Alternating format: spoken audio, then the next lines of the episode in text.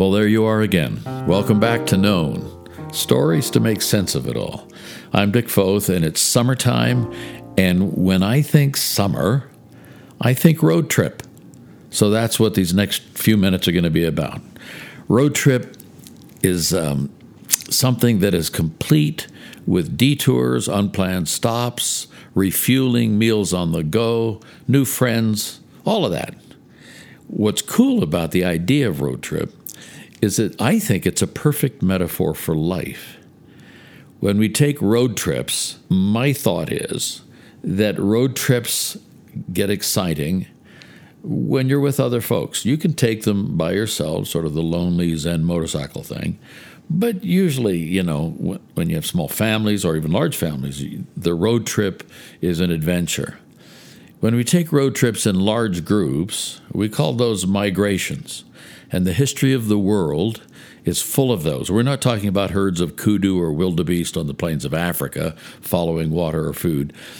I'm talking about human migrations. Human migrations occur when people are fleeing wars or looking for freedom or better economic opportunity, most of the time. And there have been some huge ones. I mean, just just look at the economic ones. Between 1861 and 1970, it's estimated that 13 million people left Italy, for example, for better lives.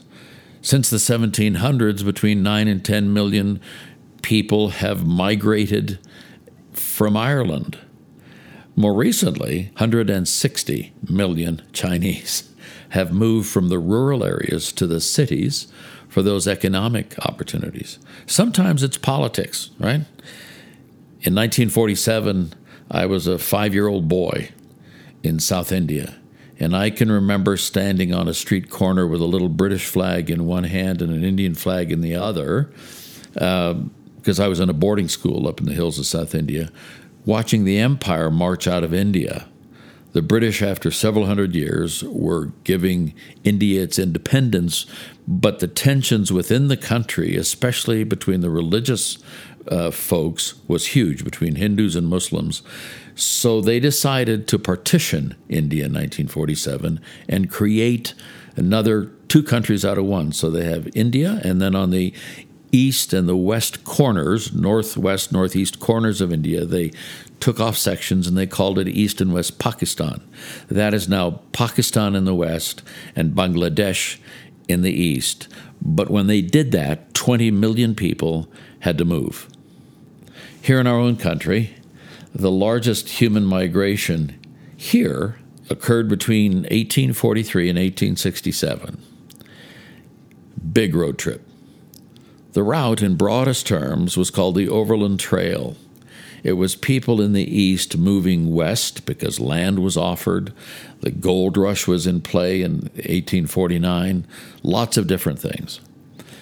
And uh, the Overland Trail was more specifically called the Oregon California Trail because as people moved west, they came to a place, I think it was in Idaho, where the California Trail split off and folks went that way down to Sacramento and Sutter's Fort, and the rest went toward Oregon, the Willamette Valley, and up into the Portland area. About 2,100 miles from the Missouri River to the west coast, four to six months to make the trek by wagon or on horseback or on foot. That time frame 1843 to 1867 was huge. Now, other folks had gone earlier than 1843, but not in the numbers or in the organizational uh, framework that they had starting in 1843. Summer of 1843 was big. Several hundred travelers began the first major effort to head all the way west. Trail began in St. Joe, Missouri, moved through northeast corner of Kansas onto Fort Kearny, Nebraska. What they found was that that hustlers, if you will, in Missouri had oversold these folks. They had said, You need all of this food and all of these belongings. By the time they had traveled several hundred miles and they were in Kearny, Fort Kearny, Nebraska, they were leaving stuff. One account says that outside Fort Kearny, at one point, there were 20,000 pounds of bacon just left on the prairie. And other folks said the further west you moved, it was just uh, like one huge dumping place for everything from iron uh, baking ovens to bedsteads to clothing, all kinds of things. The Oregon Trail was not a single trail.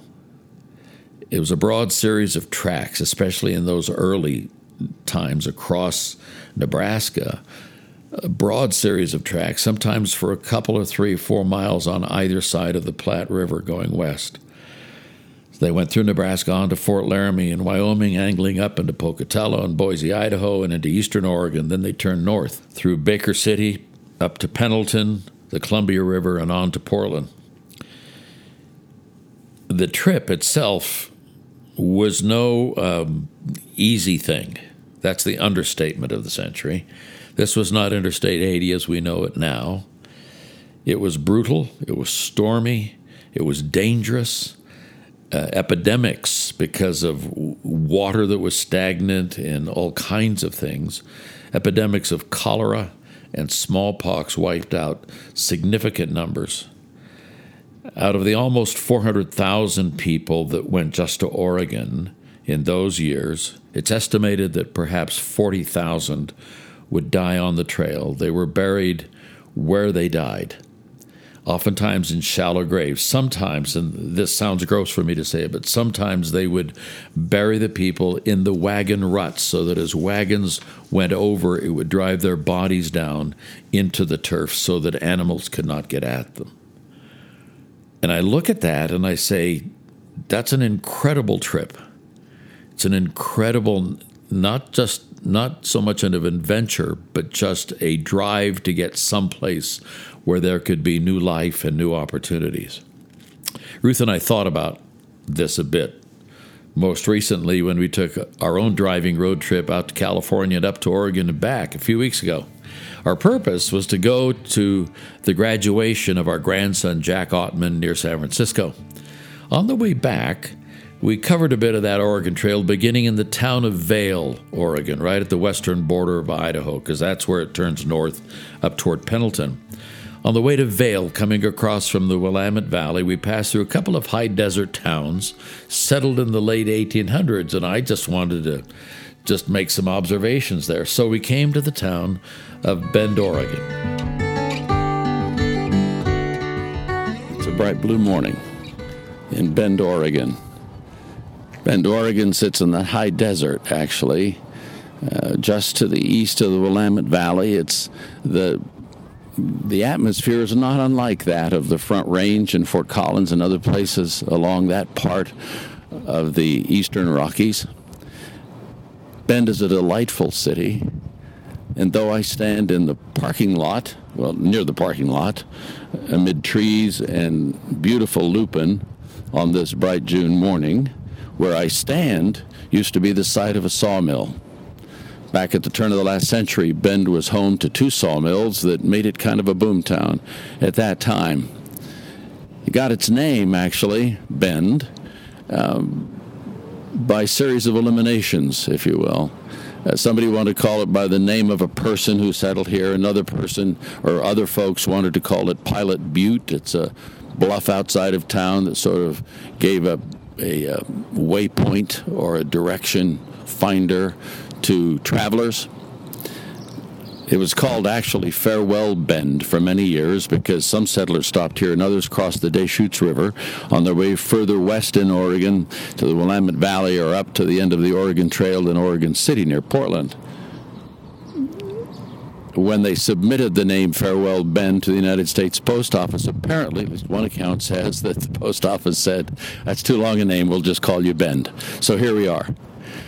And so I, I stand on the site of sawmills where you no longer hear the sound of saw blades ripping through fir and pine.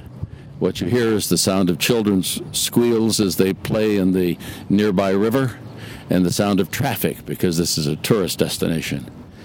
Wherever you go around the world or across this land, wherever you stop, it has a history, has a present, and in most cases has a future, and you get hints of that. You get hints of past, present, and future on a road trip. I think that's why I like them. Back in the car, we kept heading east, and a couple hours later, 130 miles or so, east of Bend is another community, not at all like Bend. It's called Burns. Just past noon, high desert of Oregon. Burns, to be exact, a town out in an arid area that's well known for its timber and um, other kinds of ranching activities. Home historically to the northern Paiute Indian tribe. His name Burns, again, by a postmaster here. His name was McGowan, and he named it Burns because of his home in Scotland. He came from Scotland, and Robert Burns, Robbie Burns, as they would say, was a favorite poet of his. Thence we have Scotland in the middle of Oregon. Just another road trip stop. Oh, and by the way, if you're stopping for lunch, Glory Days, a wonderful little place that serves pizza, but mainly we came for the salad. Stopped at a gas station, and Oregon is one of the very few places where they still insist on pumping gasoline for you.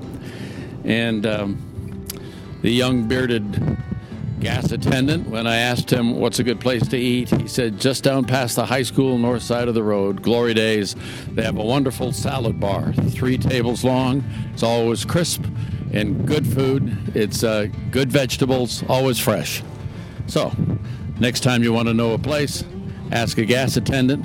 Hope it'll be a, a bearded, healthy young man from Oregon that steers you to a salad bar.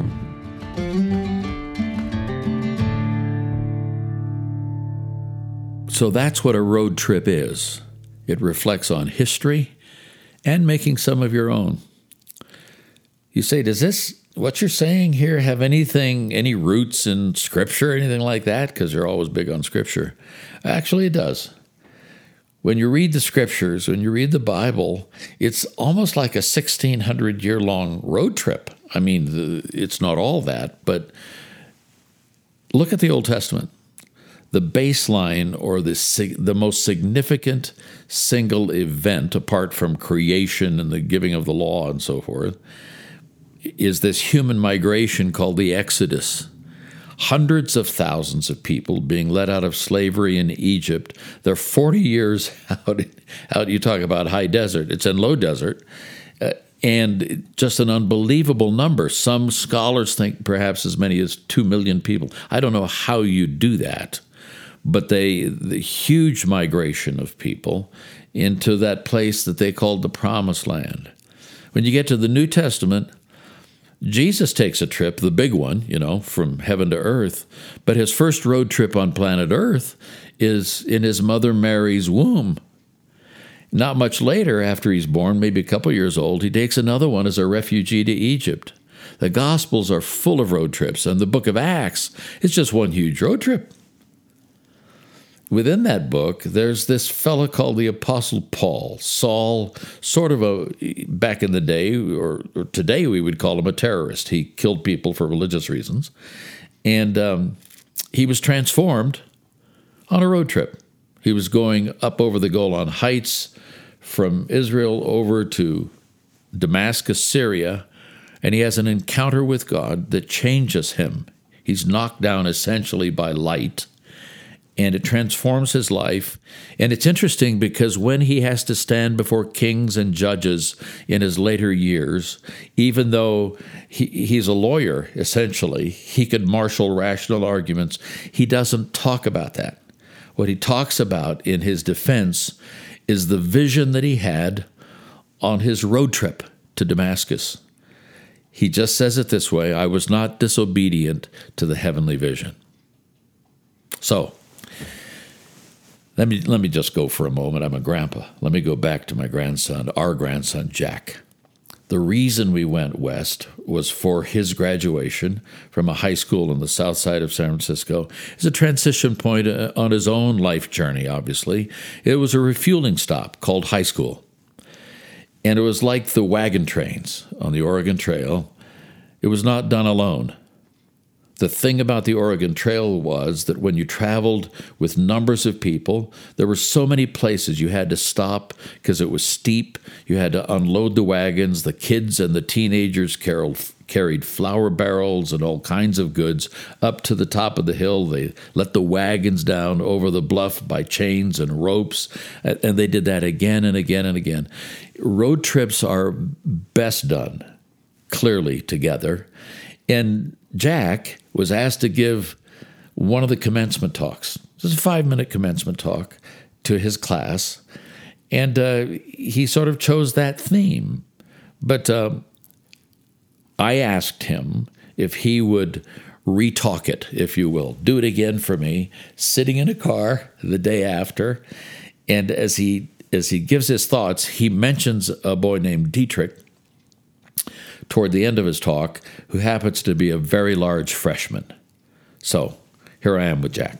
So it's Saturday, June the 1st, and I'm sitting in my car with our grandson, Jack Ottman, 18 years old, graduated high school last night near San Francisco. So, Jack, you are now a high school graduate, and I've asked you to do two things. So, first of all, say hi to the folks listening. Hi to the folks listening. so, last night you gave one of the commencement talks yeah. to your high school class, and it's a it's it's not a huge high school, but it's kind of a prep school on the south side of San Francisco. Mm-hmm. I just like I just like you to read it or summarize it for us. And for those of you listening, if you hear airplanes in the background, we're not far from the San Francisco airport, so we'll just go with the ambient sound and um, Go ahead, Jack. Talk to me. Directors, faculty, friends, family, in the class of 2019. 2019. That seemingly arbitrary number that we only ever used to see attached to the end of our emails is now finally relevant. A number that seemed a lifetime away in 2015, with our whole high school career still lying ahead of us, still doesn't seem real today. We've never been an exceptionally loud class, but freshman year, we were at our quietest. We were surrounded by the class of 2016, who were so physically intimidating that they had to have been on steroids or HGH or almond milk or something, and the class of 2018 before they calmed down. You were never an Alma Heights freshman if you didn't have several uncomfortable encounters with Stephen Lee before he even introduced himself. We were shy, awkward, fresh types, and we didn't talk to anyone outside of our English class or gender. We didn't really know each other. Sophomore year, we learned to open up. We finally learned everyone's names, and we were able to just relax since classes weren't too hard. From freshman year to the end of this year, we lost over a third of our class, and with fewer people than ever wandering around campus, we went from strangers to acquaintances. A group of students that were cautiously optimistic about our academic futures, excited to be upperclassmen. That excitement wore off very quickly. Junior year was basically the 10th layer of hell. So many all nighters, so much work to do, so little time, so little energy, so many new expectations and acronyms. It was terrifying. The motto for that year was grit, which means perseverance in spite of hardships. But by the second semester, our class had developed its own motto Do tomorrow, do tomorrow. Every single one of us was working the hardest we had ever worked, and it was exhausting. But something new was happening in between those moments of exhaustion. Those hour long conversations condensed into a glance, a shrug, and a nod.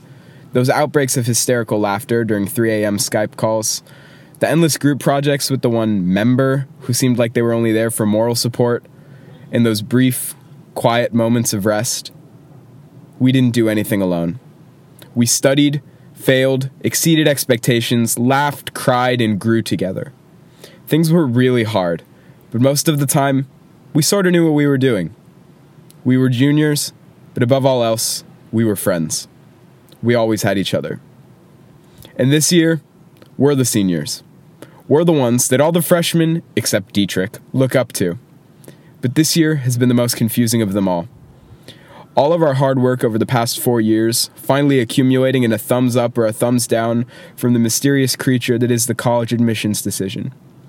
Many of us have spent this year trying to make up for whatever we missed out on in the previous years.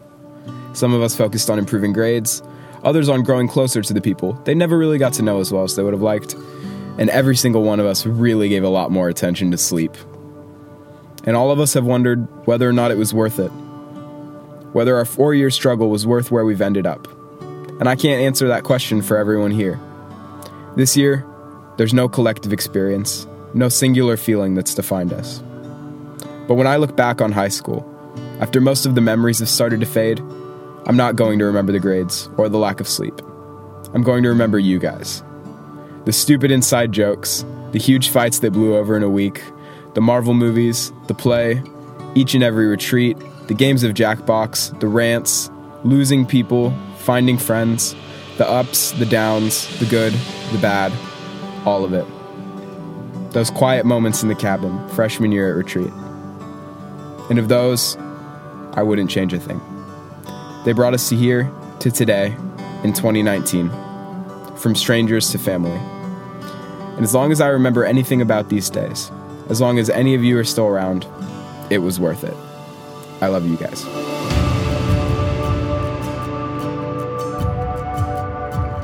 While we were still together in the car, since I had Jack as a captive audience of one, I asked him to share a gift that he had gotten for graduation.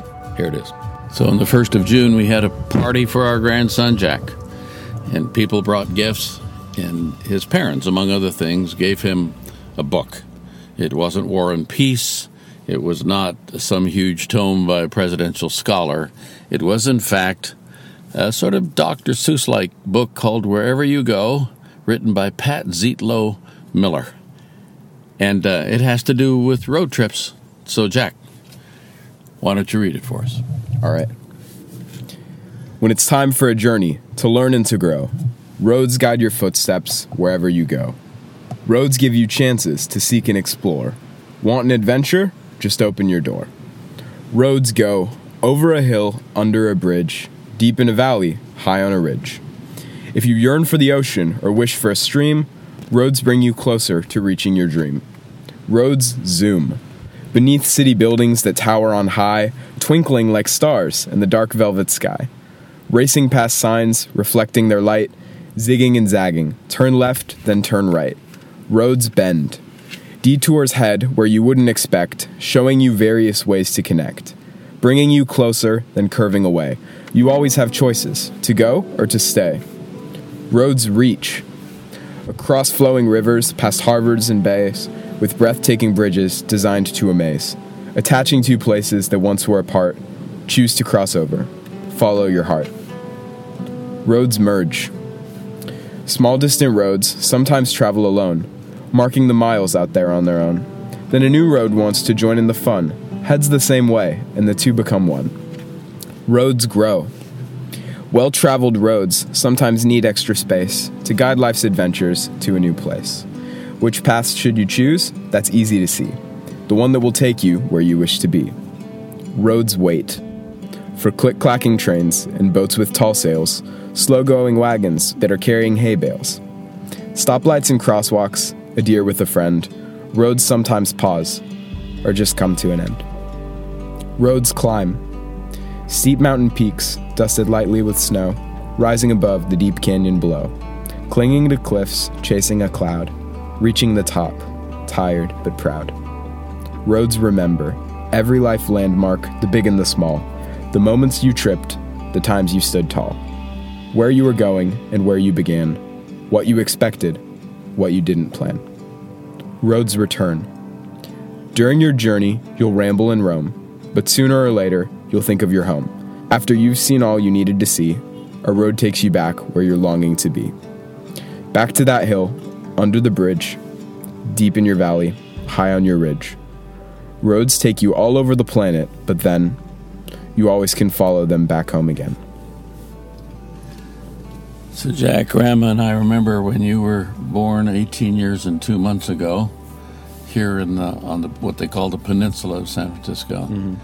And just want you to know that on this June 1st, 2019, that we're proud of you, that's for sure. You're off to an honors program at a university in Southern California, but mostly we're grateful. So, there. I'm grateful for you guys too. Thank you, Grandpa. I love you. I love you too. Bye. So there you have it. Life is one huge road trip. There are lots of smaller ones embedded in the larger one that make up the whole. But I just like to encourage you on this summer day to savor the moments, savor the trips, exult in your companions on the way. You are on the move, you're not static, and you have things to learn about life and yourself and God around every bend in the road. That's it for now. Catch you next time when we have another story to tell to help make sense of it all.